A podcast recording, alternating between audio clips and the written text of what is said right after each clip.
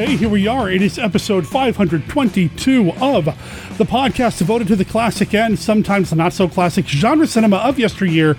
It is Monster Kid Radio. I am your host, writer, producer, Derek M. Cook, and this is week two of Lucha de Mayo 2021. Welcome to the show, everybody. What is Lucha de Mayo? Well, once a year during the month of May, Monster Kid Radio points itself, focuses on luchador monster movies of the 1960s and 70s. And every once in a while, we might even play a little bit beyond that or outside of that range. But typically, it's the luchador monster movies from Mexico with characters and people like Blue Demon, Mil Mascaras, El Santo, and the like. Well, this time around, we are talking about a movie that. Well, you know what? Yeah, it's got Blue Demon in it. Is he the star? I, I don't know. Um, this week's movie has a really weird kind of background, uh, bizarre uh, lineage, uh, how it came together, that sort of thing. It was actually supposed to be a vehicle for a different person in Mexico altogether who wasn't really known as a luchador. He might have wrestled at one point, but he was really more known as a celebrity escape artist, fitness guru, stunt performer, a guy by the name of Zovek. And the movie that we're talking about this week is Zovek and Blue Demon and the Invasion of the Dead. It's got a handful of other titles as well, but that's what we're going to call it this week here on the show. Now, I'm not talking about this movie by myself. As always, I bring somebody on to talk about these movies with me. And this time around, we've got Go Forth in Games Tom Gerganis. Now, he's back on the show. He's a longtime friend of the show, a great friend of mine. I can't wait to share that conversation with you guys and gals. Now, of course, this isn't all we're doing here. Kenny's waiting here with a look at famous monsters of Filmland. Now, this is a replay of a segment that he provided to us during a previous year's Lucha de Mayo. So, you might have heard it before, or it might be brand new, or maybe you forgot what he said last time. And but anyway, it's going to be running this week. Plus, man cannot live on luchadors alone. I know, sacrilege, sacrilege. So we're going to bring in some Ultraman. You know what? I would love to see an Ultraman Luchador team up. I think that would be a lot of fun. So, Ultraman, we are going to uh, tease your sweet tooth with Mark Matsky's Beta Capsule review. You'll have to stay tuned to hear what I'm talking about. It's a fun recording, as always, and it's another one of my favorite Ultra monsters that's going to be discussed in this week's installment of the Beta Capsule review. So, we're going to get to that. We got Kenny, we got Tom, we got the Luchadors ready to go and you're going to hear it here in a moment. First, I want to let you know that the song you're hearing is from the band The Dead Elvi. It is from their release, A Taste of Blood, and that came out back in 2010. Now, they've given us permission to play their music here on the show before. In fact, we've even played this song on the show before, probably during Lucha de Mayo. It's the song Lucha Libre. You're going to hear it in its entirety at the end of the episode. But to get to that, we got to go through everything else, and you're going to get to that right after this.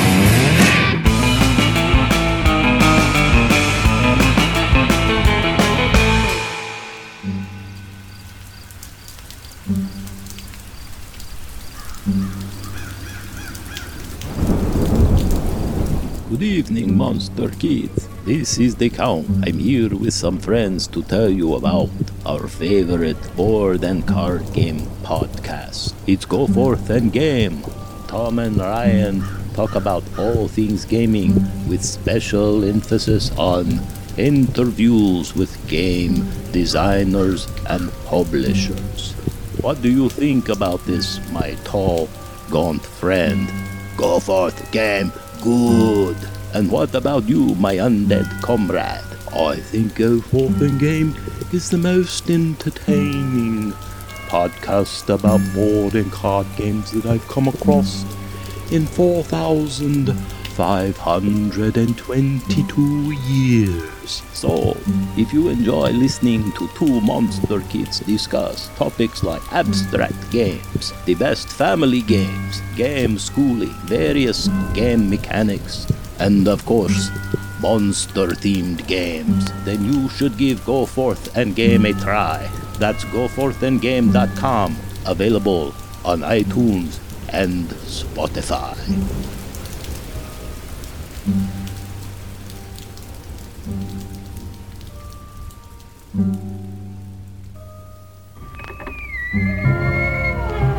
Come a little closer. Closer. Listen, my children, No. and you may hear Please, no. No. tales that witness madness. Enter an asylum from which you may never escape. Become a witness to the unknown. Tales that witness madness from Paramount Pictures. Rated R. Under 17, not admitted without parents. Mother! Somebody help me! Tales that witness madness. It's enough to drive you out of your mind and into your grave.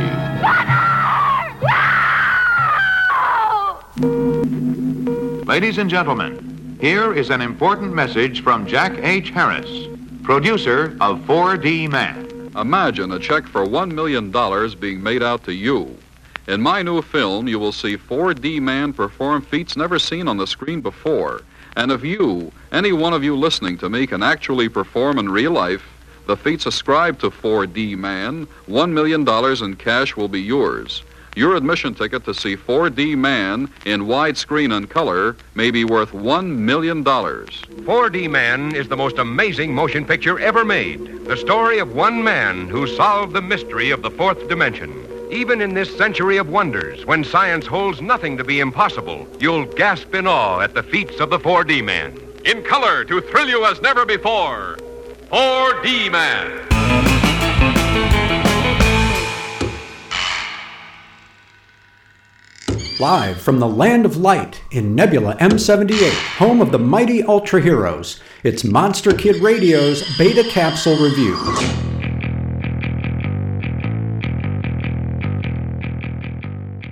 Something gigantic is chomping on sharks and sinking ships in Japanese waters, but its real preference is chocolate.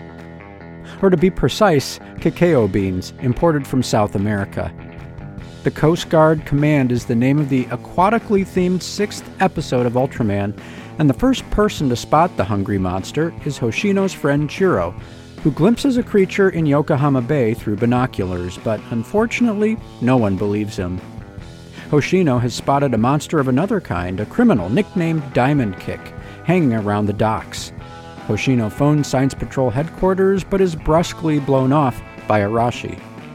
A friendly sailor teaches Hoshino and friends about an amphibian species called Gesra that are said to protect cacao beans from pests, when suddenly a titanic Gesra appears and proceeds to destroy the cargo ship Columbia. Chiro suggests checking the cacao bean warehouse for possible baby Gesras, and the kids investigate, only to run into Diamond Kick, who's expecting to find smuggled diamonds in a cacao bean sack. Because Hoshino recognizes him, Diamond Kick takes the youngsters hostage. At the very moment, the Science Patrol and Gesra both arrive at the waterfront. Things look dire when Hayata is pinned under falling debris with his beta capsule just out of reach.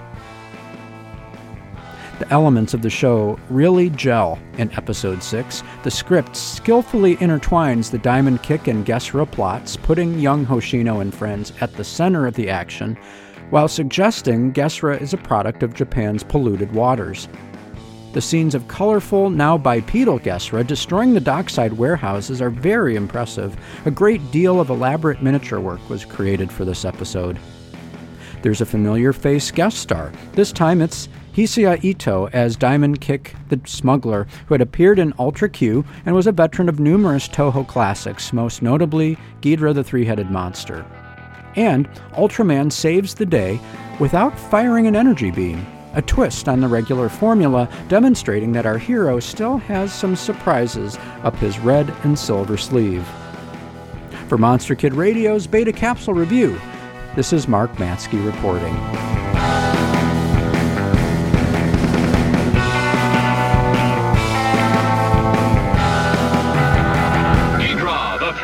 monster battles Godzilla, Mothra, and Rodan for mastery of the world.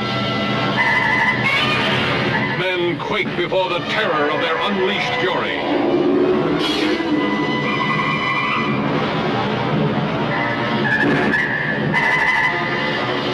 All new, all never to be forgotten. A new high in screen terror.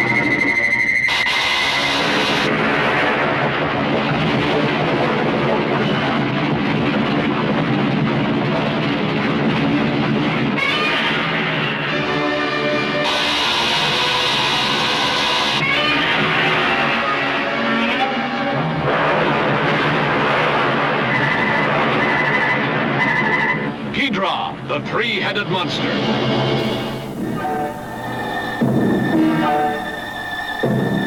The Human Vapor. The strangest science fiction story ever told about man's deadliest enemy, the human vapor. Never before a power so dangerous. Never before an enemy so indestructible. Nothing on earth could stop him. The human vapor, half beast, half man. Dr. Sano had said I'd be a Superman. Instead, he had created the human vapor. Now I should be grateful to our doctor, shouldn't I? He did not do as he intended.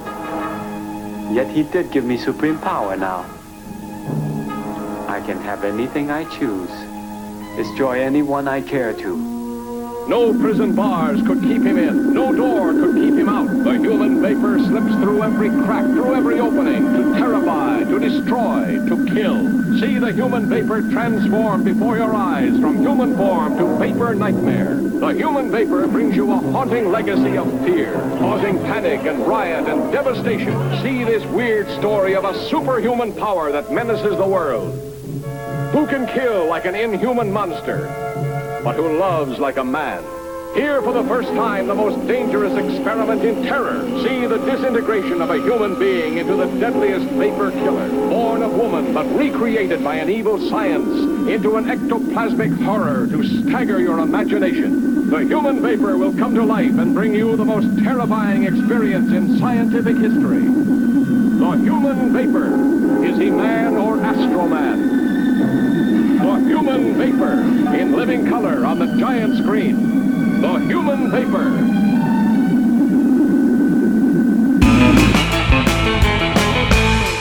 Hola cabezones de Radio de los Niños Monstruos. Soy Kenny con un vistazo a monstruos famosos de la tierra del cine.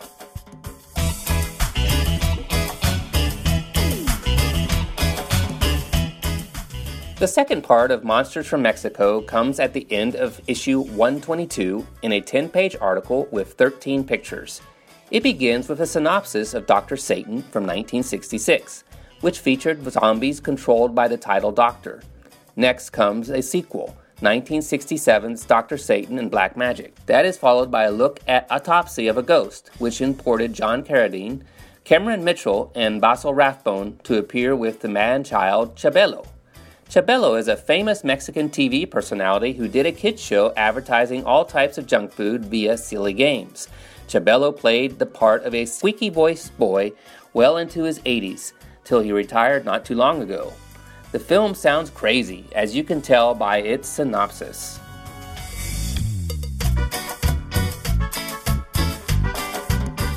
In 1567, Canuto Perez committed suicide.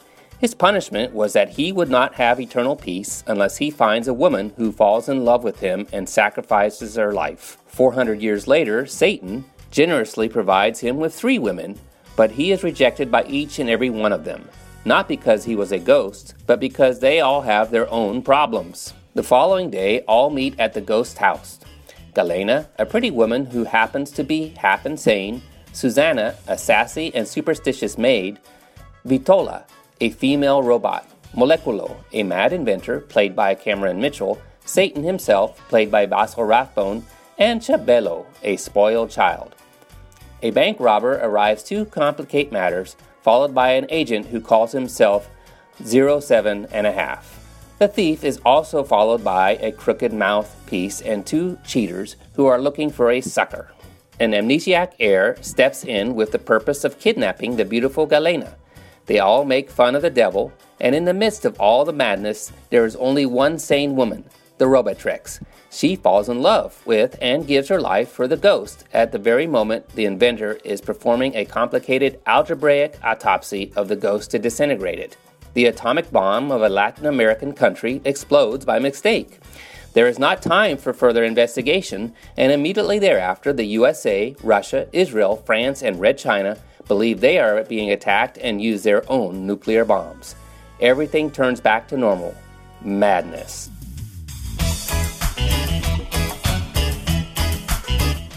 The article continues with Batwoman from 1967, which features this production comment. Batwoman was shot in Acapulco, Mexico. It stars Maura Monti, a shapely Italian Mexican actress whose battles with the Fishman monster made as many as eight changes of her bikini necessary in one day of arduous shooting.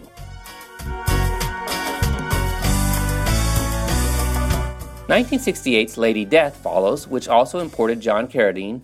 Next comes brief mention of House of Madness, Super Zan and the Space Boy, and Devil's Women from 1972.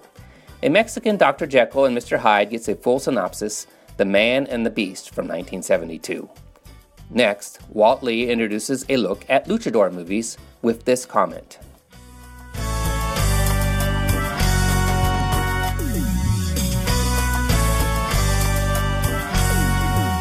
Masked wrestlers are extremely popular in Mexico, and many of them appear in both the arena and as movie heroes. In the 1957 movie Body Snatcher, Wolf Ruvinskis played a wrestler who was killed and brought back to life with the brain of a gorilla. In his new body, he had large stitches on his head, ape like fangs, and was incredibly strong.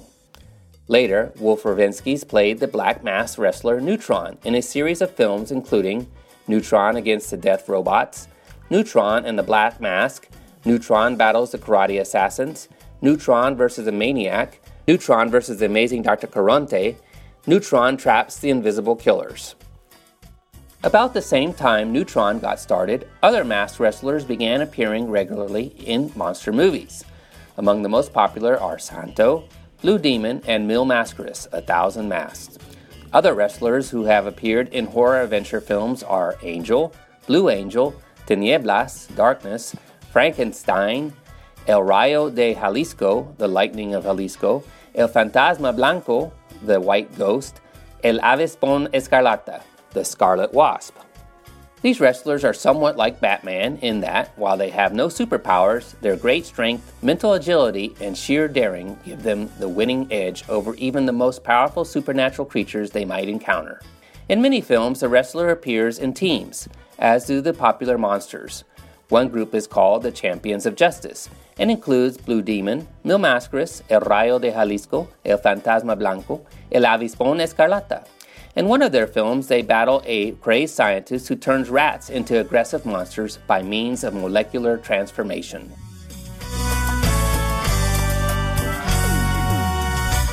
The article concludes with a closer look at Neutron and Santo. A list of 28 Santo films is given.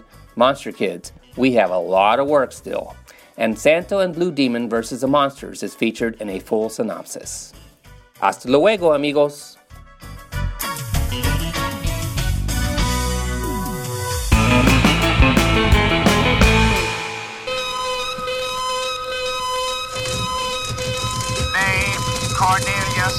Adult chimpanzee, speaks English. Name Zira, female chimpanzee, practices medicine. Name Baby Milo, infant chimpanzee, secret that can destroy mankind. They come from an incredible planet of apes. They survived a war beneath the planet of apes. Now it's Earth 1973, and you're in for a surprise. Are they friendly visitors or invaders from the future? Why does the president's advisor want them shot? What is baby Milo's incredible secret? All the surprising answers are in Escape from the Planet of the Apes. All new from 20th Century Fox, rated G all ages.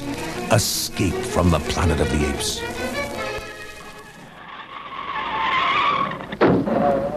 Ah, thank you. I've been standing there for centuries. yes, I suppose it seemed. Why, it's raining, but you're not wet. No, I'm not, am I?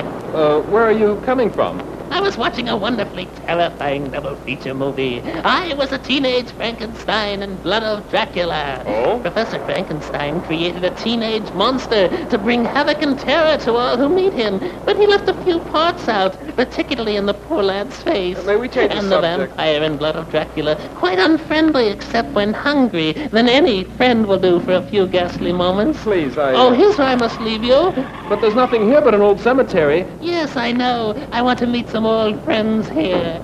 After you see I was a teenage Frankenstein and Blood of Dracula, you might drop back here. We'll discuss the pictures to some length. yes, yes, I'll do that.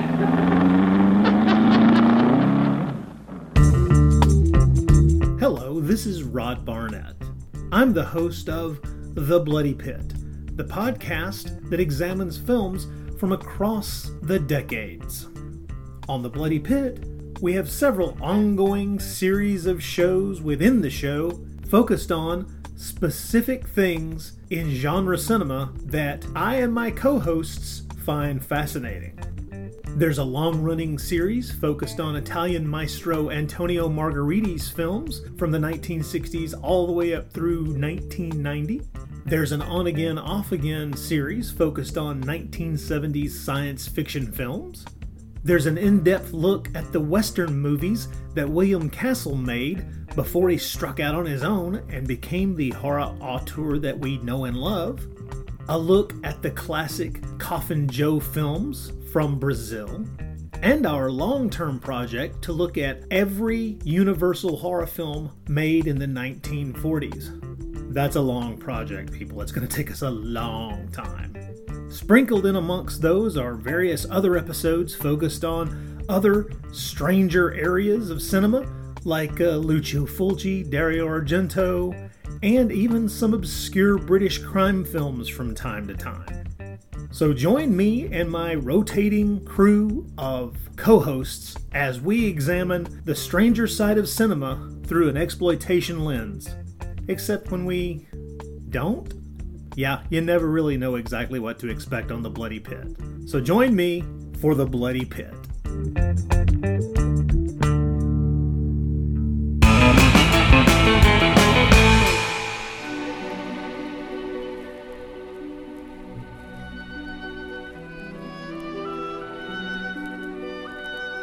This is Count Dracula, and I'm here to offer you a friendly warning.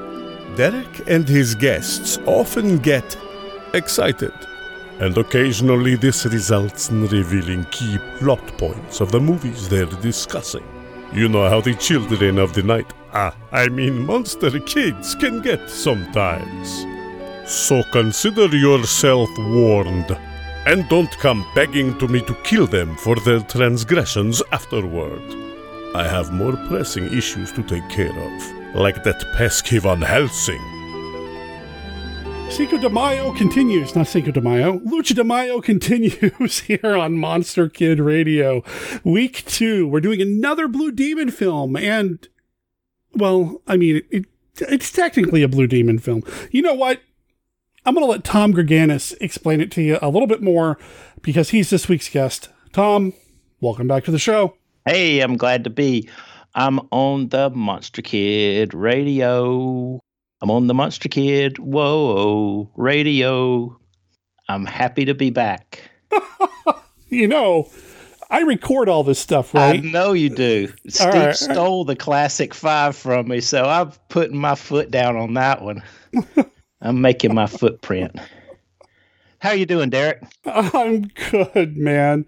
I'm I'm doing good. I'm doing good, and I'm excited to talk about this movie. This is actually one that you brought up outside of the context of Lucha de Mayo. We we hadn't been talking about it uh, specifically for uh, a May film, but you brought it up in conversation on Facebook. and was like, you know what? Let's do it. I don't have a lot of plans this May, so let's make it happen. I'm excited to talk about the movie, but I also want to know what's up with you, man. Go forth and game. That's still plugging along and, and rocking it, right? Yeah, yeah. Actually, we were talking before we started recording, and I've dove back into it with both feet. And I was saying this is the fourth interview recording I've done this week. The three previous were for Go Forth and Game, uh, one of which is you and I were talking about your gaming endeavors, which will be out soon. So, uh, Monster Kids, look for that. And then a couple others on some games that came out on Kickstarter this week. One called Aldabas, The Doors of Cartagena. And it's about door knockers of Cartagena, which is an interesting subject and actually a real true thing. So go check that out. And another one was called Chai Tea for Two, which is a nice little two player game where you're tea merchants. So that's what I've been doing this week mostly. So yeah, it sounds like you're keeping busy. Still making time for luchadors, but you're keeping busy. Always time for luchadors, man. you got to make room for your luchadors. Oh yeah. Even, even though this one is barely creeps in on the luchador front, like you said, it's got Blue Demon in there, so there we go. Yeah, yeah. Technically, technically, technically, it's a luchador movie. Technically, it has Blue Demon in it, but we'll talk about that a little bit more. Oh boy. Um. Yeah. Well. Ho ho ho ho ho ho. so if if listeners remember in the past the past two times I was on we talked about Bride of the Gorilla and the Zombies of Mora Tau which I adore both of those movies they're just amazing little low budget films that I thought were fantastic um, this one I'm not as enamored with it as I was with those but it has a weird odd interesting charm all of its own and uh, we haven't even mentioned the title of it yet. So here's what we're talking about today Zovek and Blue Demon in The Invasion of the Dead. See, I got really excited that you're going to say it in Spanish. Yeah. uh, let's see. It's La Invasion de los Muertos. That, sure. Zovek y Blue Demon. La and uh, Kenny can correct me if, yeah, if I don't.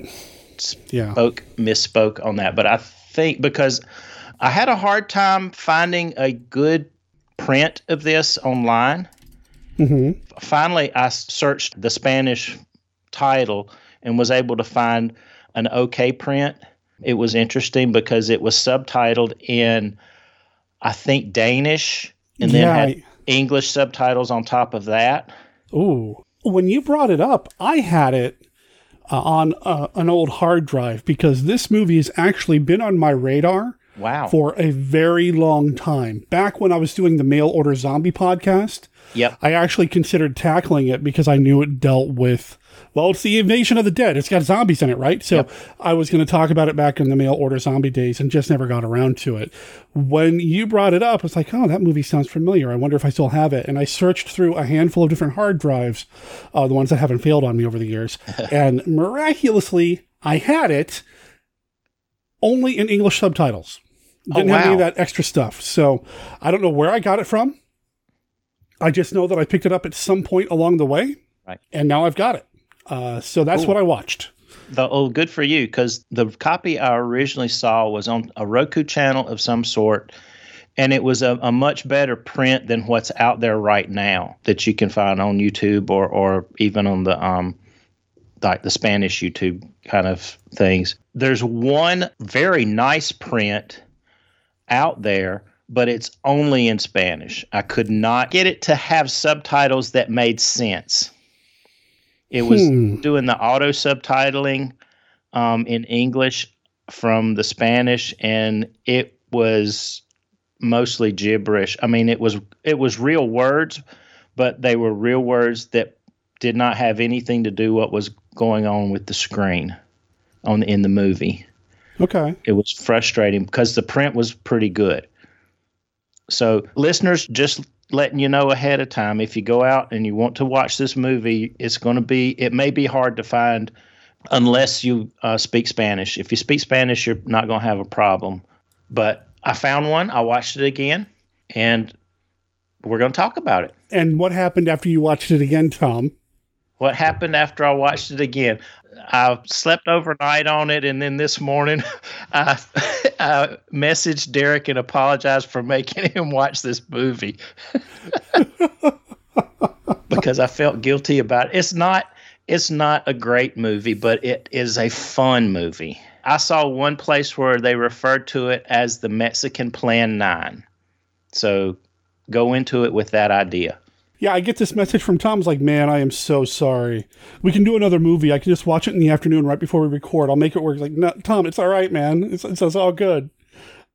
No, no, actually, actually, let me take that back. You started the message with, "What's the policy on movies that we don't like on Monster Kid Radio?" oh man! But you also brought back out that there are some charming things about this movie, and honestly, there's some sequences in the movie that are really good. There's a couple of them, and and we'll get into that in just a second. Well, we'll do all that, but we got to play around to the classic five first, right? The classic five. It would not be Monster Kid Radio without the classic five. It's a game that we play on every episode of Monster Kid Radio. We're going to draw five cards from this deck that I have here. Each one of these cards has a this or that, which movie do you prefer style question. There are no wrong answers. It's just a way to get Monster Kids talking. Tommy, you ready to play? Always ready to play. First card right off the top. Oh, it's a hammer card.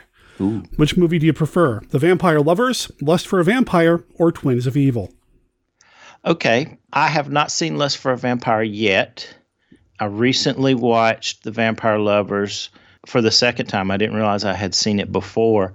But out of those three, I think I like Twins of Evil best. The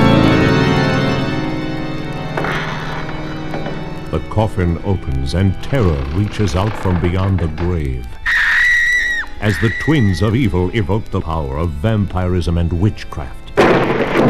Twins of evil.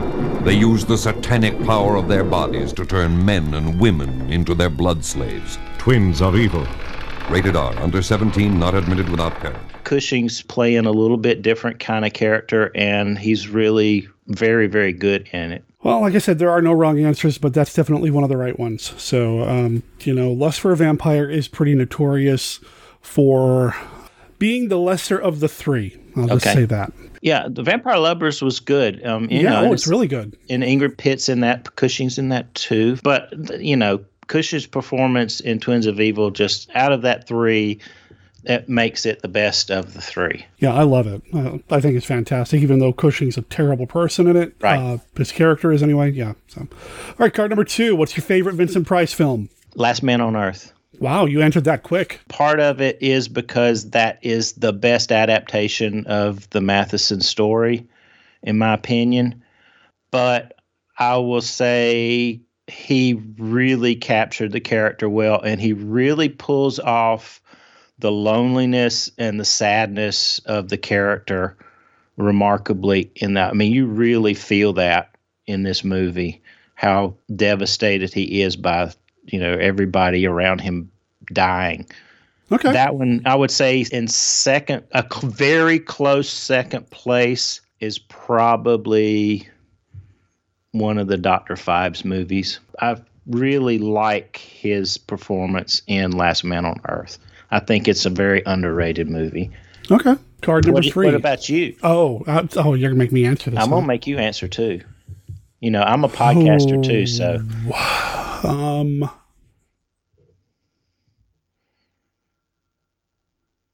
Thing about Vincent Price movies is it's one of those scenarios, and, and I say this a lot. It really kind of depends on which one I've seen most recently Yeah. because they're all so good. Vincent Price did not know how to turn in a performance that I didn't enjoy watching. Even Yep. something like Witchfinder General, where he's a a terrible, terrible person in that film, somebody you do not want to spend any more time with. He does it so well. Um, yeah, I almost answered Haunted Palace because of that. Yeah, yeah, Haunted Palace, he's great. This may change, but right now, you know, I'll go House of Wax right now. House of Wax. Yeah. Oh, that's so good. He's fantastic in that. All right, card number three. What kaiju would make a good sports team mascot? Ah, la la la la. Manda. I think that would make an interesting looking logo. Yeah. Because you could wrap the body around like the first letter of the name, like they do in some of. yeah. I would go with Manda. What sport would it be uh, a mascot for? Oh, yeah. Um, I thought that was your answer. Yeah. yeah, it would be a sport. Uh, I'm not a big sports person. Um, well, you're in Japan. If it's kaiju and you're talking about that, then let's say baseball. I was going to say probably baseball then. Yeah, I was going to say cornhole, but you know, cornhole is not something we have all across the country. Uh, yeah, I know. I, I know what it is because I've listened to podcasts from your part of the country for years, and it comes up, and everybody always makes a joke out of it. But no, it is a legitimate game. It's not nearly as yeah as it sounds. yeah, my my brother in law is a professional cornhole player, and is making a living at it. Wait, So- wait, you, okay, wait a minute, wait, wait. That that's a real thing too. It's a real thing too. Yeah, he's got sponsors and everything. So there you go. It's like bass fishing, you know, that kind of thing. Oh my! Uh, wow, my mind just blew up. Yeah, I figure maybe I'll re- when I retire, I'll be a professional cornhole player because he, I have an in. Somebody can train me. Wow! All I just got back from Las Vegas this past weekend playing cornhole. yeah. Wow, So hey, Frank, right. I know you'll never listen to this, but hey. All right. Anyways, Uh, card, card, number, four. Four. Yeah. Favorite actor to play Doctor Frankenstein. Favorite Dr. Frankenstein? Ooh, that's an interesting one. Cushing comes to mind immediately, but I just watched Frankenstein Must Be Destroyed, and he's truly despicable in that. Which you know, it's that's a good actor, but Gene Wilder. Oh wow! Okay. How about that? I haven't watched Young Frankenstein in a while, but I really and and maybe it doesn't count because it's Frankenstein. Um, I, he does embrace him, his past in the movie. I'm I'm gonna go with that. Okay. Yeah, I like that. All right. So the fifth question, I'm not pulling from the, the deck. This is something Okay. that I'm going to ask everybody during uh, Lucha de Mayo. Okay. The luchadors fought a variety of monsters over the years. Yep. What's one monster that you'd like to see them fight that they hadn't had a chance to yet? Well, I mean, immediately the creature comes up, but people say the Cyclops one in is the creature, but I'm not going to go with that. I want to think something a little different. They haven't, maybe they have, and I just haven't watched it yet. Giant insects, and if correct me if I'm wrong. Have they fought any giant insects? Is there a Santo versus tarantula or something like that? I can't think of any off the top of my head. But I'm always pleasantly surprised when this time of year comes around because I always find movies that I've never seen before. So I don't know. Yeah. Okay. Well, the luchador aficionados can uh, correct me if I'm wrong. There we go. There we go. Fair enough. All right. Well, that is the classic five. Let's get back to this movie Z- uh, Zovek and Blue Demon, The Invasion of the Dead.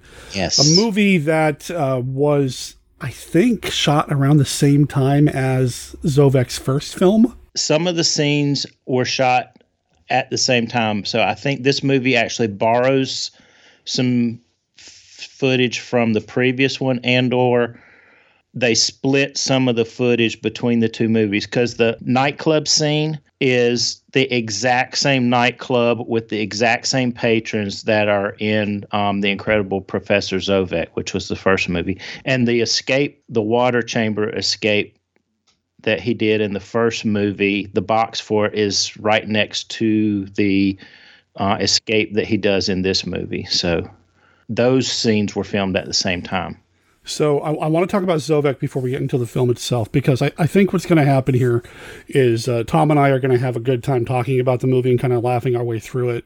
And I don't want anybody to feel bad at the end of this when we tell you that Zovek passed away before this film was completed. So I want to knock that out of the park or knock that out of the way first. Yes. Uh, Zo- Zovek was an entertainer in Mexico, a stuntman, a performer of outrageous stunts and feats, an escape artist. I don't think he was really like a magician, but he was like a, a fitness kind of guy. Didn't have his own show, but appeared on a lot of television in Mexico uh, during his time, and would even do like worldwide tours and things. Yep. Uh, he would do these incredible stage productions, and something that he does in this movie that I I didn't understand the first time I saw it, which does imply that I watched this movie more than once. Uh, I didn't understand this the first time I saw it. Before he does his big escape, he kisses the woman next to him. Now, I hadn't seen the first Zovek film, so I didn't know what was coming. I assumed that was a girlfriend or a wife. But then the hooded woman next to him comes over and he lifts up her hood and he kisses her. Yep. And then it happens a third time, and then he Yep. goes on. So apparently, when he would do these performances, he would announce that he needed to feel the vibrations to perform these stunts, and he would get these vibrations by kissing pretty women. oh wow! so this was a regular thing that he would do in all of his performances. Right. So I would imagine if you were a fan of Zovek at the time, or you'd seen him on television and you saw this in a film, it made perfect sense. Whereas to me, I'm thinking, I want that job. Yeah. So you know, I just yeah, the the hooded ladies in the bikinis, which was very interesting. kind of a creepy look, right? Yeah. Kind of like one part swimsuit model, one part hooded executioner. Yeah. Yeah, and then the his helpers in that scene. This and this is the nightclub scene we were talking about earlier. Yeah. his helpers in that scene are all dressed like luchadors, basically, but we don't don't ever see them get to fight. So he, in a break in filming, he was doing a stunt uh, to promote an appearance on television or something along those lines. It involves a helicopter, and he was he was dangling on a rope on a helicopter. Do you know many of the details here? I want to make sure I don't misrepresent here, but I think actually he had been contracted to go over to Japan to appear on one of their big stunt type shows where they, you know, just had stunt people on. And I only read this, and I think I read it in two different places. They had taken a break in filming, and he was helping a friend promote his circus by doing this stunt. Well, the stunt involves a helicopter and him on a length of rope hanging off the helicopter. He was going to dismount from the rope when he gets close enough to the ground. And apparently it was even rehearsed and it went well.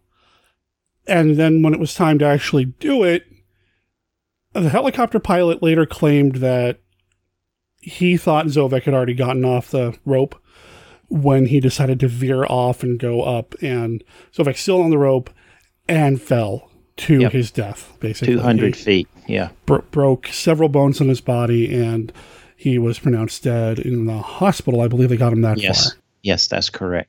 And this was uh, during the filming of the film that we're talking about today. So uh, that explains a whole lot about this movie. Now, a big chunk of it was shot, enough to, I would think, maybe even make a short film out of just the Zovek stuff. But Mm-hmm. I think so too. You don't put short films in the theaters. You want a feature film. That's correct. So what do we do? Well, the guy directing the film is a guy who's directed a ton of luchador movies. Yep. Rene Cardona. And he reaches out to Blue Demon, I guess. I- I'm not sure how, Yeah. how that conversation went. He's like, hey, I need you to shoot some stuff for me. And yeah, uh, th- this movie does feel unique in that it's a luchador movie with no wrestling matches. Right. And the two main characters never meet. They never meet. There's a weird conversation that happens on like the radio or telephone Yep. between the two, but it's a very one sided conversation, meaning you see it from Blue Demon's side and you only know he's talking to Zovek because he's like, Zovek? Yes, I'll do this for you. So that's about it. Yep. There's a, a helicopter in this movie also, which is very interesting because it's the same helicopter pilot flying the helicopter in this movie that was flying when the accident happened. But Creepy. really strange. But there's a there's one scene where Blue Demon is looking up in the sky and sees the helicopter, and it's the same helicopter, and he sees it and it crashes, and then they cut to Zovek and gosh, I've forgotten her name. It's Christa Linders, the actress. Erica. Erica are standing in front of a flaming what's supposed to be the wreck of the helicopter. I'm I'm assuming. Right. So they're they're not very far away from physically, supposedly physically away from each other, but they never actually meet in the movie. Yeah, it's It was sad. it's a weird way to stitch the movie together, but you know they did what they did. Uh, I don't know what the plans were for the film, like what would have happened if this hadn't happened at all. I know Zovek was uh, in the middle of a nine picture deal. Yep. There were going to be nine films featuring this guy doing the kinds of things that we've seen luchadors do, you know, fighting monsters and aliens. And have, have you watched the first film? I, I have I've not. on- I have not watched all of it. I watched the bits and pieces of it, and apparently, in my searching for a good copy of this movie, it appeared that there may be some ring footage of an actual wrestling match out there also. So either him or somebody posing as him, actually, you know, doing some luchador stuff. Huh. So I may look into that a little bit later.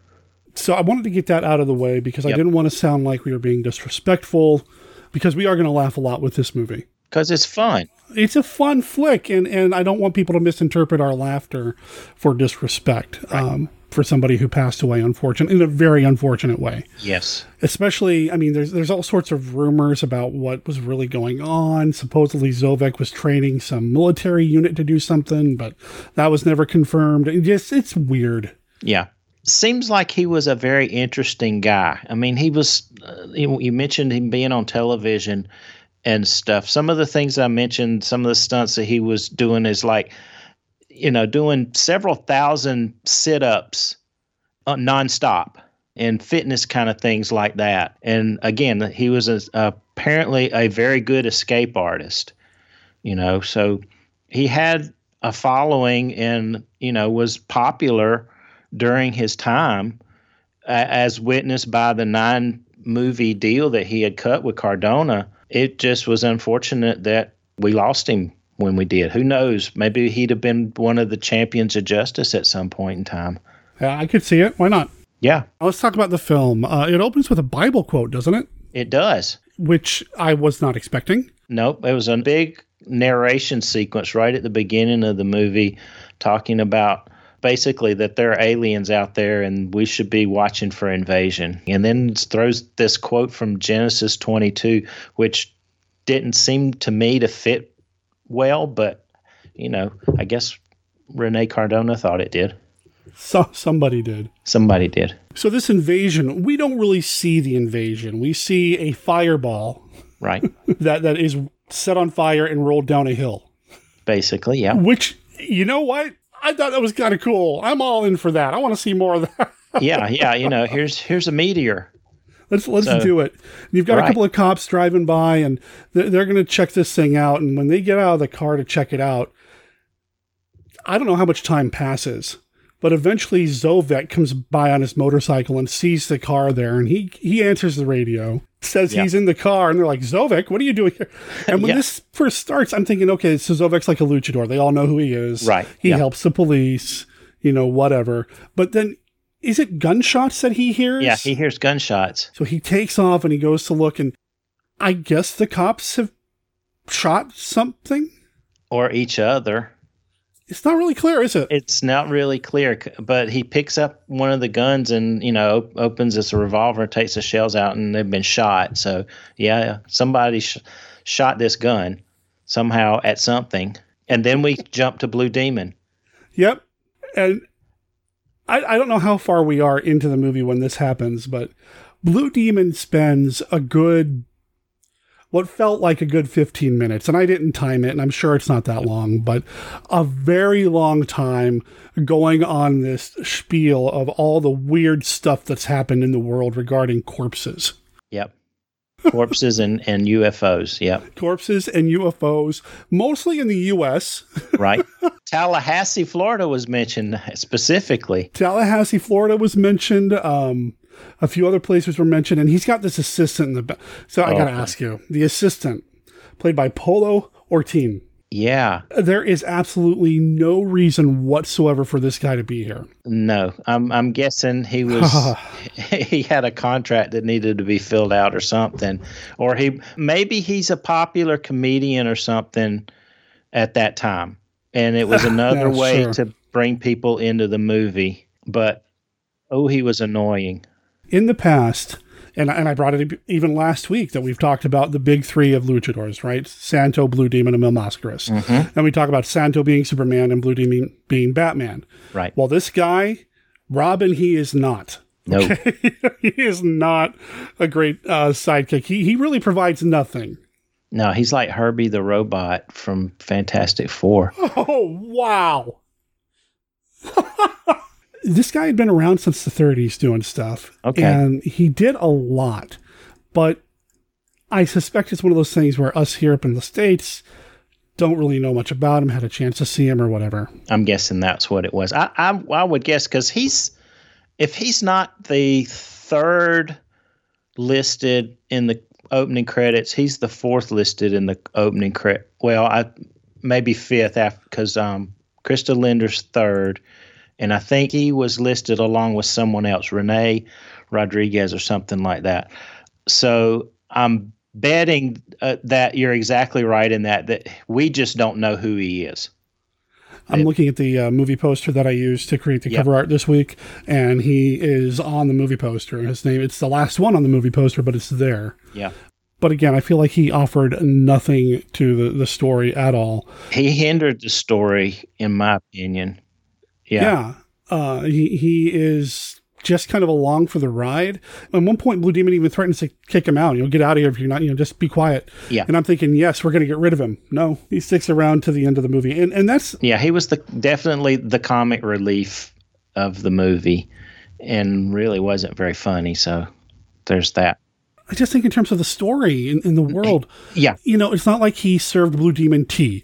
It's not Right. like he he helped Blue Demon uh, with his luchador suit or, or anything. Nothing. He was just kind of this bumbling guy that hung out with Blue Demon, Yeah. and Blue Demon tolerated it. He's the snapper car. oh no. Well, maybe I'm dragging snapper car down. I don't know. Oh man. But anyways, yeah, he he he have nothing. And the interesting thing was, how did you like Blue Demon's headquarters? You know, I've seen I've seen better, uh, but I've also seen worse. That's true. You know, I, I kind of got the impression that this is one of those situations where they had Blue Demon for a very short period of time. Yes. and they found like a recording studio Right. like a, a little corner of a recording studio somewhere turned on all the machines so the reel to reels were running in the background and gave him a bunch of lines to say Yep. And it was appeared to be in the bottom of a factory somewhere because they walked through Yeah. a boiler room and something. Yeah. Yeah. Um, yeah, I'm guessing it's probably you know it was maybe a two three day sh- shoot at the most. yeah He's only in in that set, the headquarters set, and then one or two scenes outside. Yeah, where he's Yeah, that's fighting, about it. Where he's fighting, I think that's about it. Yeah. Even the fight scenes weren't whatever Blue Demons brought in to assist in these uh, what UFO sightings and the disappearances of these bodies. the way he talks about them i wanted to see more with the corpses i mean at one Yeah. point he talks about how the corpses without heads get up and start walking around i wanted to see that Please, that would have been so cool. but we don't get to see it Oh well. well, well, when when you remake it, oh no god no so we have to get the background of what is kind of catalyzing a lot of this movie. So on this ranch somewhere in oh, Mexico, oh, yes yeah the ranchers found some pictographs on the wall of this canyon. It just so happens that the professor and and his daughter are doing some research close by. So he says, "Hey, can y'all come check these out?" And he tells them about them. And the daughter says, "Oh, I know someone we should bring in who'll know all about this." And enter Zovek. Ah. We get to go see the nightclub scene. And I got real excited at this point because the minute they said Egyptian whatever, my brain went, oh, we're going to see some mummies. No, Nope. no mummies. Would have been cool. Hey, it would have been really cool if his helpers had been dressed as mummies. There you go. That would Oh, have been cool. The escape from the Egyptian coffin was his one of his really big. Zovek comes down and he's dressed in his Zovek costume, which is this gold shiny suit with the 70s cut down to the belly showing off his chest and he's doing his big Zovek sign over his head with his fingers and he's got his headband on which is apparently very a very big thing. And they truss him up in a straight jacket and put like about 20 or 40 chains on him it looks like and put him in this coffin and set it on fire. And so he has to escape good thing he got those vibrations going because he was able to get out. boy if he hadn't had those vibrations it would have been barbecue time I know, right? But he escapes, of course. He goes back to his dressing room, and the professor and Erica show up and say, Hey, Zovek. And he's like, Stop. I know why you're here. You're here about some pictographs on the side of the thing, and I know all about it because my my um, Tibetan Lama taught me this, and it gets into some mysticism there. And apparently, he was trained by Tibetan lamas, and you know, we get that kind of thing. And he's like, Of course I'm going to help you. Because he read their minds. Yeah, I, forgot to mention he reads minds. Yeah, of he course. reads minds too. So of course he does. uh, maybe it's that's some of the vibrations. Is that it? I guess maybe. He he can definitely read somebody's mind while he's kissing them, I would think. Oh, yeah. That's just my guess. I don't read mine, so I don't know how that works. You're not able to get those vibrations going? Not those mind waves, no. Yeah, not like that. No. uh, so yeah, he he's brought brought in to help figure out what's going on, and the pictographs show what some sort of alien. Do the pictographs t- tip him off? The pi- he knows. Oh, he knows exactly what's going on Yeah. with the pictographs. So yeah, as soon they're as he's there, it's like yeah. well. He says, you know, they they're. Oh gosh, there was a big long thing. Hold on, I got notes about this somewhere. It's Okay. something to do with the earth and water and fire and air is missing, so it means that things are out of balance, and that means there's a cataclysm coming. Um, but I don't know if he actually says something about aliens at this point.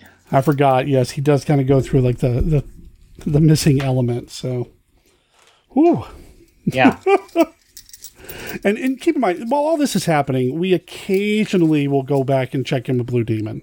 Yep. Uh, you know, Blue Demon becomes a bigger presence toward the ends of the film, toward the end of the film. But for the most part, it's it's Zovek action with the occasional appearance of Blue Demon. Right. So just as you're about to fall asleep watching Zovek, Blue Demon will show up.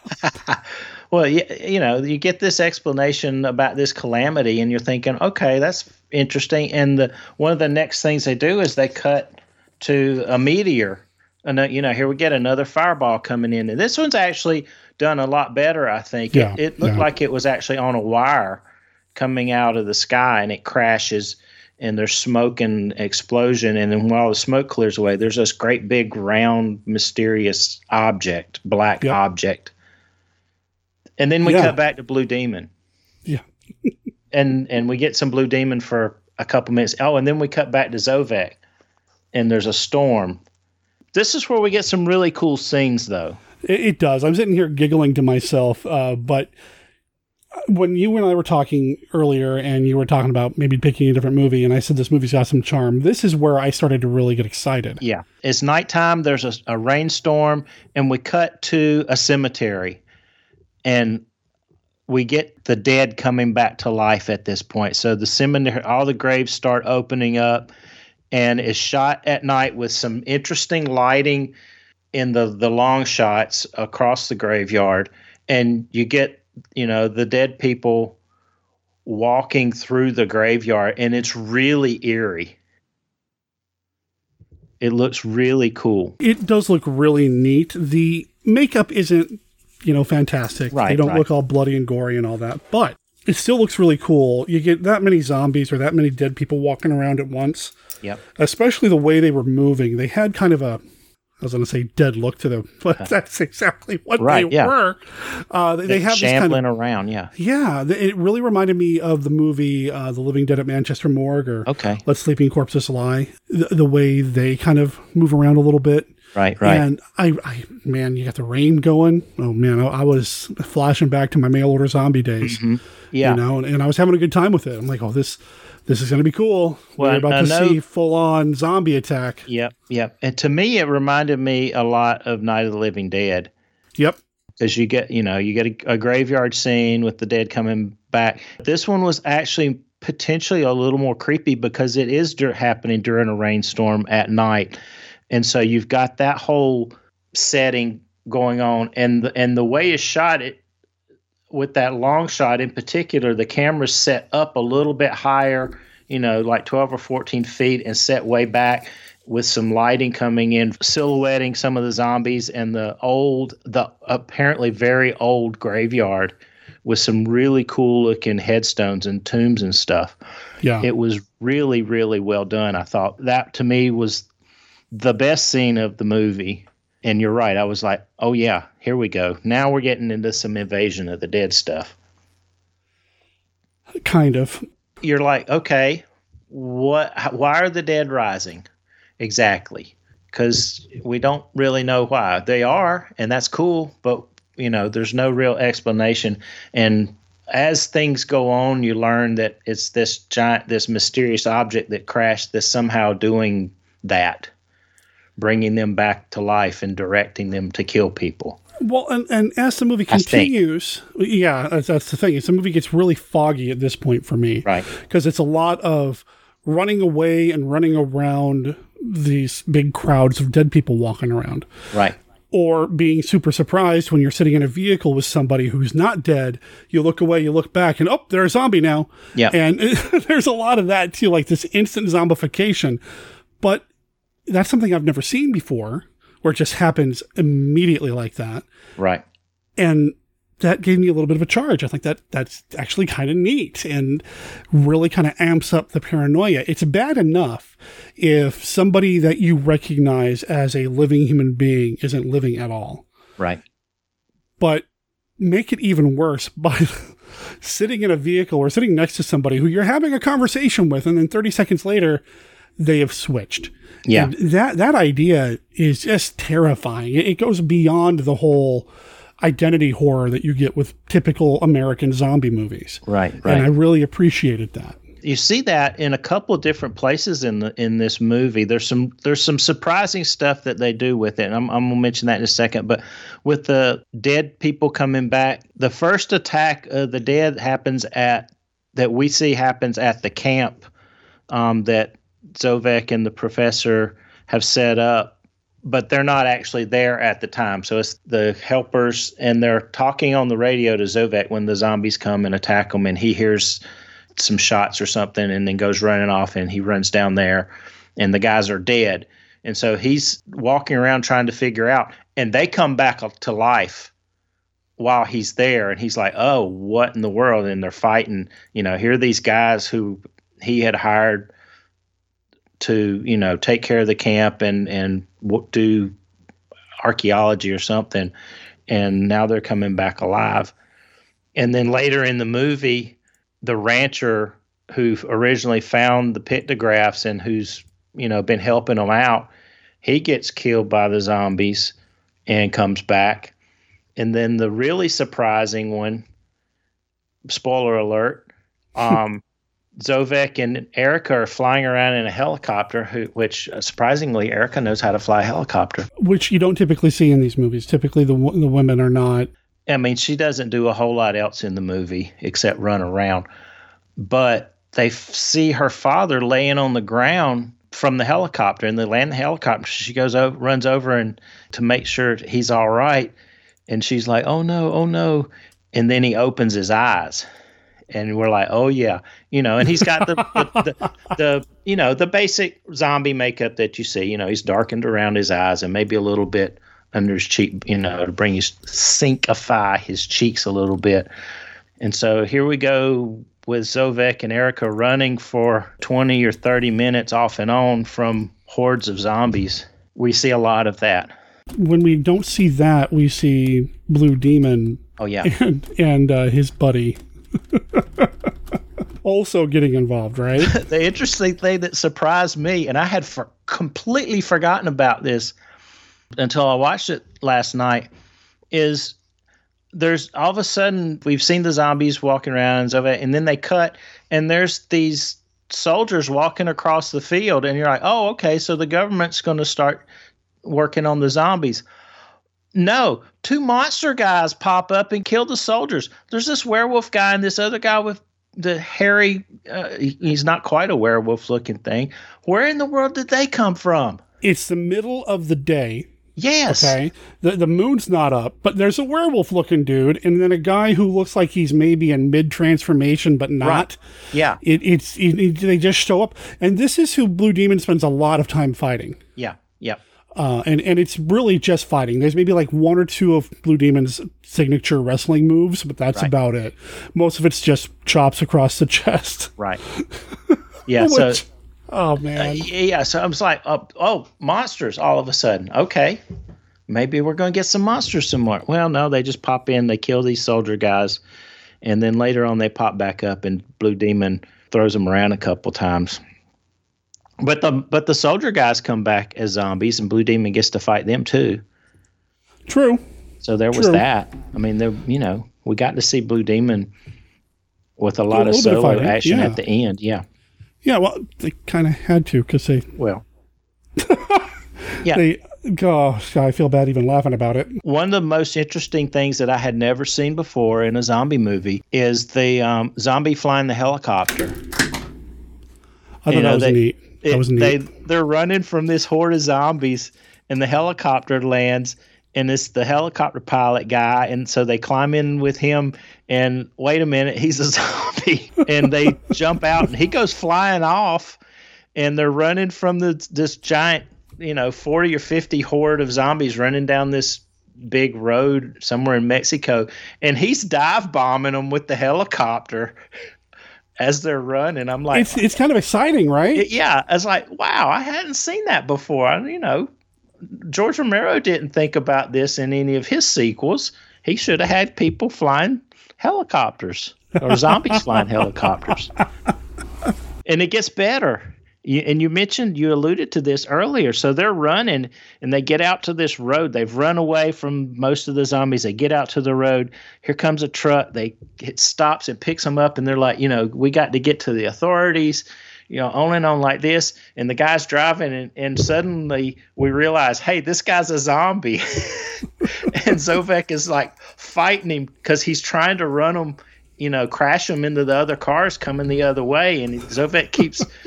Keep him from getting crashed. He's fighting with him, struggling over the steering wheel. And then we cut to Erica, and Erica gets this little puzzly look on her face. And then we see her reach over. She just reaches over and cuts the car off. I loved that. Yeah, That she's was like, great. While the boys are fighting, I'm just going to take the keys out of the ignition. Yeah, just took the keys out of the ignition. The car pulled, the truck pulls over to the side of the road, and they jump out and start running away. there, there is one thing that happens in here that I had seen before Yeah.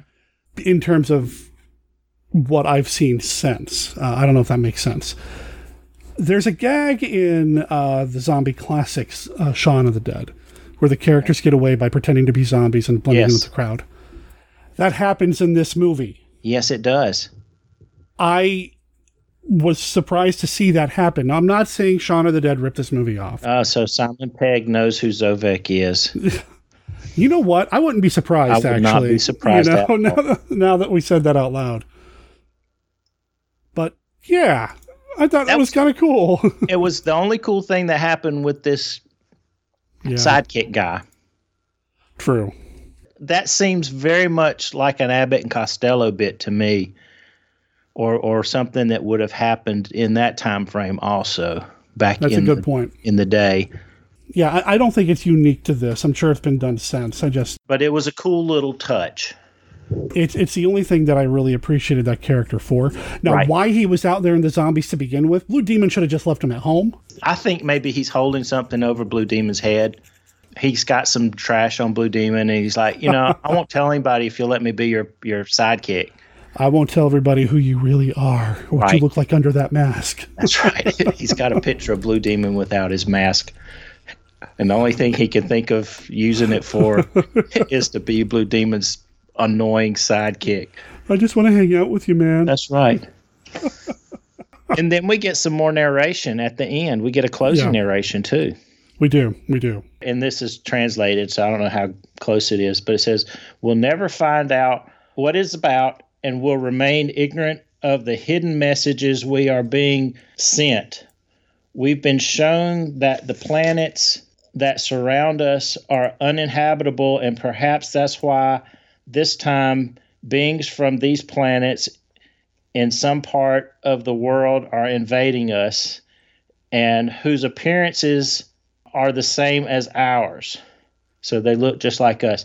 They're your friend, your neighbor, or perhaps the person sitting next to you right at this moment. dun dun dun. So th- there one website that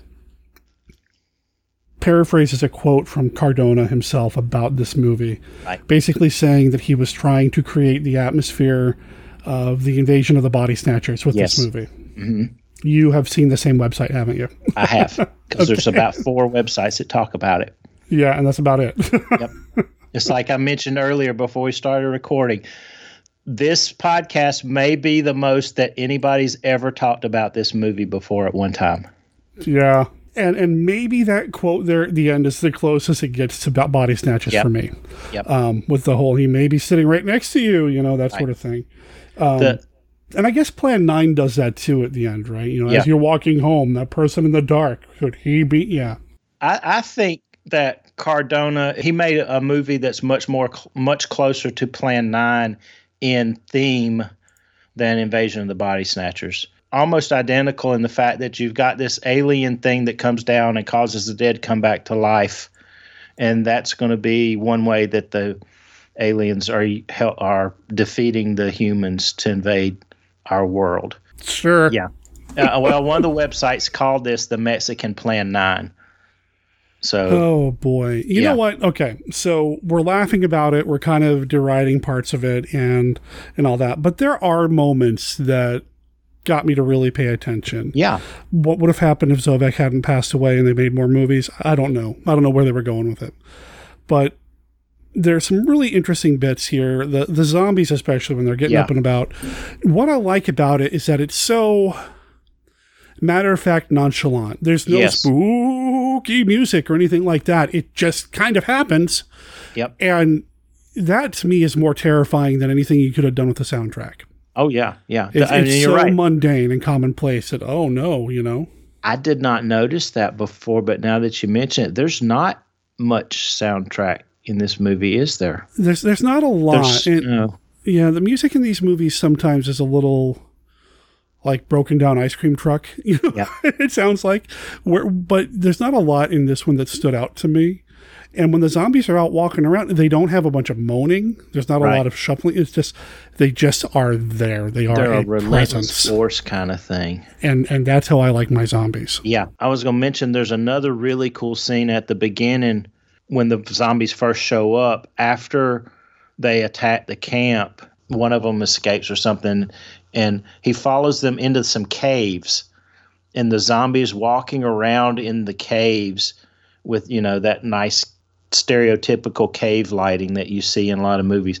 That that was some creepy stuff right there too. I mean, he he tangles tussles with them a little bit, and they push him off the off the cliff into the river. But there were some really creepy looking scenes in there too. Yeah. Yeah, you know, most of the good creepy stuff involved the zombies when they first come out. And then there's some of the scenes with the zombies chasing them. We mentioned it before, but there's a crowd of them. They've got 50 or 60 people in the horde behind them, you know, chasing them along. That looks really impressive. I mean, that's how you want your zombies. You want a big bunch of them just kind of, you know, coming at you. Yeah, I mean it's a big, it's a nice crowd. They all managed to stay on the road. Yeah, yeah. so there, there's like one or two shots where if they had just zoomed in a little bit more, you wouldn't see the fact that nobody was getting off the street, but or Right. off the dirt road. But but still, there's so many of them, and there, there's a couple shots where our heroes are surrounded by them, Yes. and it's it's effectively. I'm going to say creepy. I don't know if I'll go full on scary, but it's effectively creepy. Yeah, there's some places where there was a lot of promise that just never came to fulfillment in this movie. You know, if they had been able to focus a little more on the zo- and again, we never we don't know what was going to happen if Zovek had not been lost. It it would be a very different movie potentially if they had been able to fully shoot everything that was in the script, I think. And it would not be as as hodgepodge and choppy as it is because they you know they have to cut back and forth with to get Blue Demon in there. It Yeah. would just be interesting to know more about him. It would have been really cool to see the other, you know, six films or seven films that he potentially could have made. Yeah, and you know, knowing this one had, I mean, it's the invasion of the dead, right? It's, it's all you know, creepy, spooky. So yeah, I would have loved to have seen more. we could have done a sequel to it because he he kind of alludes to it that you know there may be the same things happening in other parts of the world. Yep. So you know the find out the authorities find out hey Zovek knows what's going on. So here goes Zovek in Paris, you know, fighting French zombies. I love the movies that we talk about here on the show, especially when it's like a, a flat out monster thing, right? Or alien thing, because it sparks so much of my imagination. And I like living in that weird place in my head where I could be thinking about current events. I could be thinking about I don't know where I'm going to move next. Uh, I could be thinking about any kind of real world issue. No, I'd rather imagine what Zovek would be fighting if he had made nine movies. Yeah. You know, I wanna, yeah. That, that's where I want to live. Oh, man. Well, there is still a Zovek supposedly running around. He had children. Yes, he did. And, and one of the websites, probably the same one that you saw, showed that he had like four kids and one yep. of them is still performing as Zovek. Yep. So you know, I'm just saying, you know, there's there's a Blue Demon Jr., there's a Santo Jr., apparently there's a second generation Zovek. We've got all the ingredients. There you go. And Mil Máscaras is still running around doing stuff. So See, we, have here, here, here we go. We got our our Batman Beyond version of the Champions of Justice. yeah, I, would, I love that. It. Would be great. I love that so much. So that's the movie. Yep, that's the movie, folks. Happy Lucha de Mayo. Yeah, you should go check it out. I mean, we made a lot of fun of this movie, but it it's a, it's a fun movie. It's got some really cool stuff in it. It's got some charm, and you know, you should check it out. It does have some charm. It it, it is a luchador movie for technically. It's mostly a Zovek movie with some Blue Demon padding, right. but you know. Yeah, I'll take that, and and it's got some cool zombie stuff in it. Yeah, I, agreed, agreed. Yeah, that's that's that's what I want. Cool zombie stuff, some luchadors. I'm in. Cool. That's all I need. I was remiss that I forgot to mention something that very, very significant that happened this week, and I need to mention that. And that's that, Derek. Congratulations for being inducted into the Monster mm. Kid Hall of Fame. Uh, thank you. Um, I appreciate that. Thanks. Yep. I'm I'm very happy that that happened, and I've wanted. I know it's been out there on the Twitters and the Facebook, but now it's also in the podcast.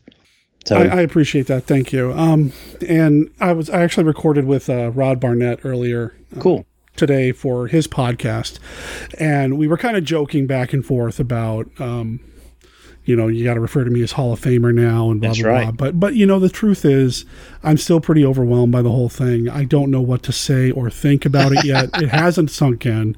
So you know, even though I was kind of playing it up a little bit over on Rod's show, in, in reality, man, I I I I, well, I got nothing. Rondo's got a brother now, so now you got I got nothing. Got your your your bookends. Oh man. So that's that's that's really awesome. I'm I'm really really happy for you. I, I think it's a, a really great thing, and I'm glad that we were able to honor you like that. It's really cool. No, I appreciate it, man. Thank you. Yep. Well, and let's um mention a couple of other quick things just because they're on my mind because we talked about them on for my podcast recently.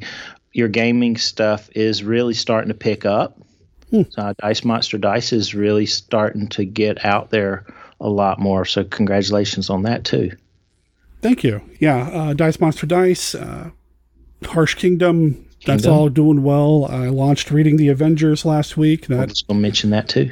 Uh, I'm, I'm excited that that's picked up kind of, I'm excited that I got it out. Uh, yeah. I, I, don't it hasn't gotten a lot of momentum yet, but I understand it's just one installment. So you yeah. got a lot to go through too. Oh yeah, and I can't wait, man. I'll be making YouTube videos till I'm like 80. yep.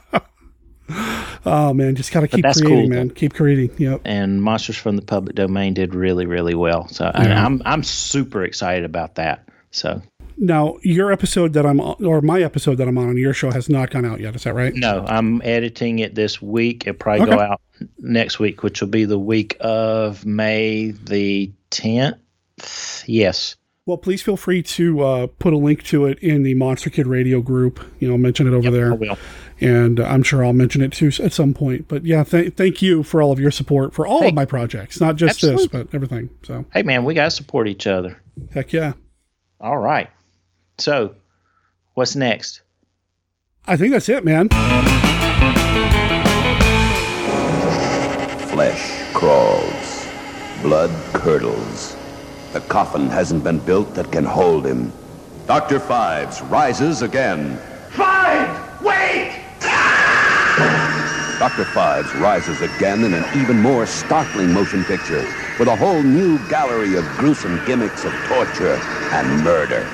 See the scorpion's embrace, the eagle's caress, No! The sausage machine. See Dr. Phibes outduel his enemies with the most diabolical devices ever created. See Dr. Phibes rises again, starring Vincent Price as the menacing Phibes and Robert Quarry as the evil Biederbeck. Dr. Phibes rises again.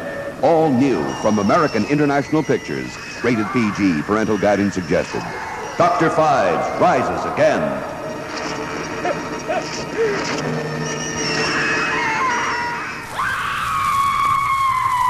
The House of Wax, the ultimate dimension in terror, comes to the screen in Stereovision 3D. Vincent Price at his diabolical best will take you room by terrible room on a journey to the ultimate chamber of horrors. Stereovision 3D will synthesize before your eyes the terrifying reality of it all. In Stereovision 3D, House of Wax is more than a movie. It's an experience you'll never forget.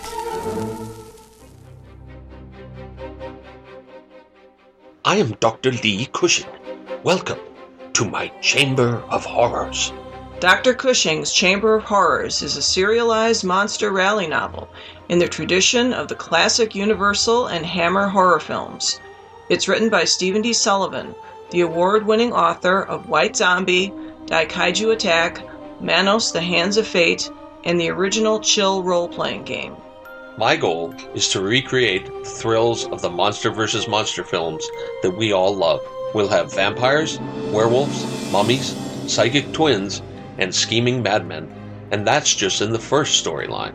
Now you can get Dr. Cushing's Chamber of Horrors and other monster stories sent directly to your email for as little as a dollar a month.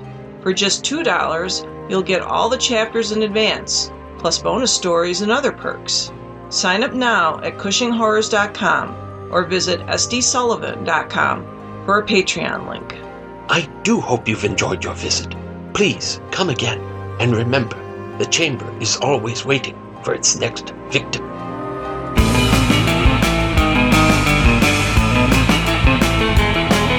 That brings us to the end of this episode of Monster Kid Radio. Thanks for being here. Thanks for sharing the post, retweeting tweets, and just letting people know about the podcast here. I want to thank everybody for all of your support, whether you are downloading the show, leaving honest reviews, or just, you know, participating on Facebook, on Twitter, in the Monster Kid Movie Club showings, whatever it is you do. Thank you. I really appreciate it. And I appreciate everybody having my back as well. You know, Tom brought up the Monster Kid Hall of Fame thing, and I'm going to say it again.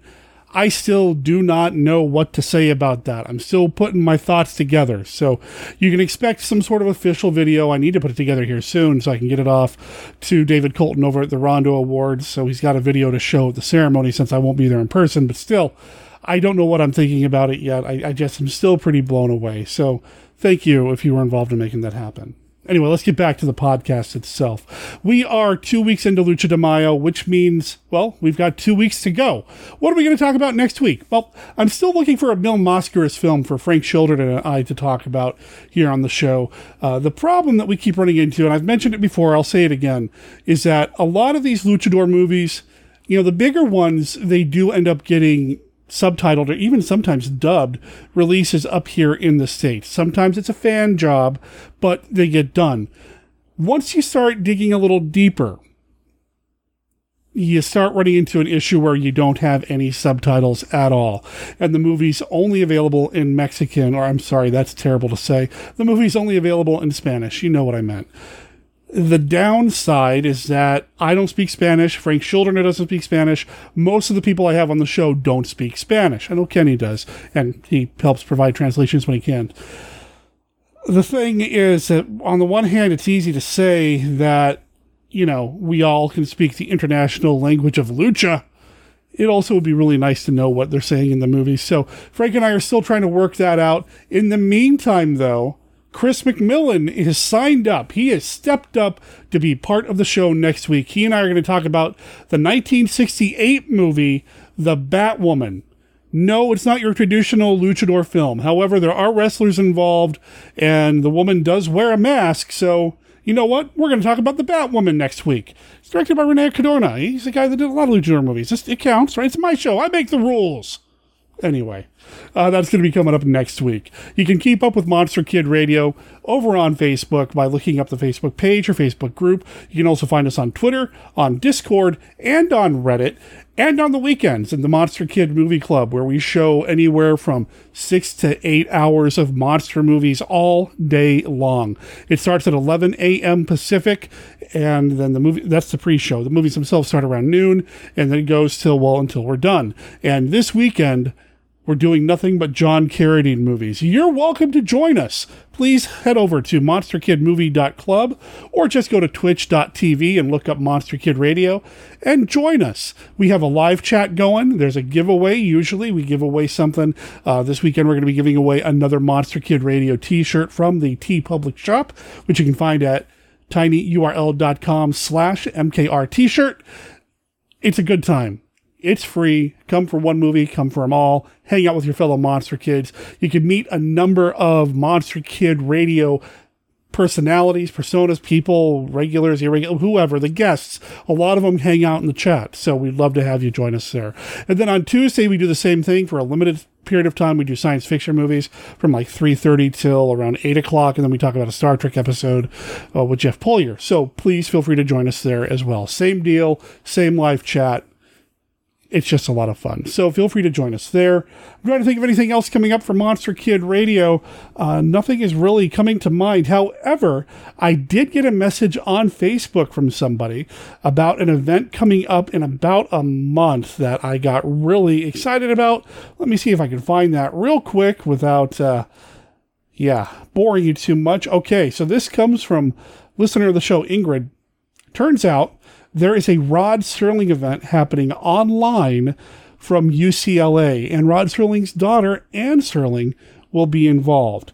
This is a free event.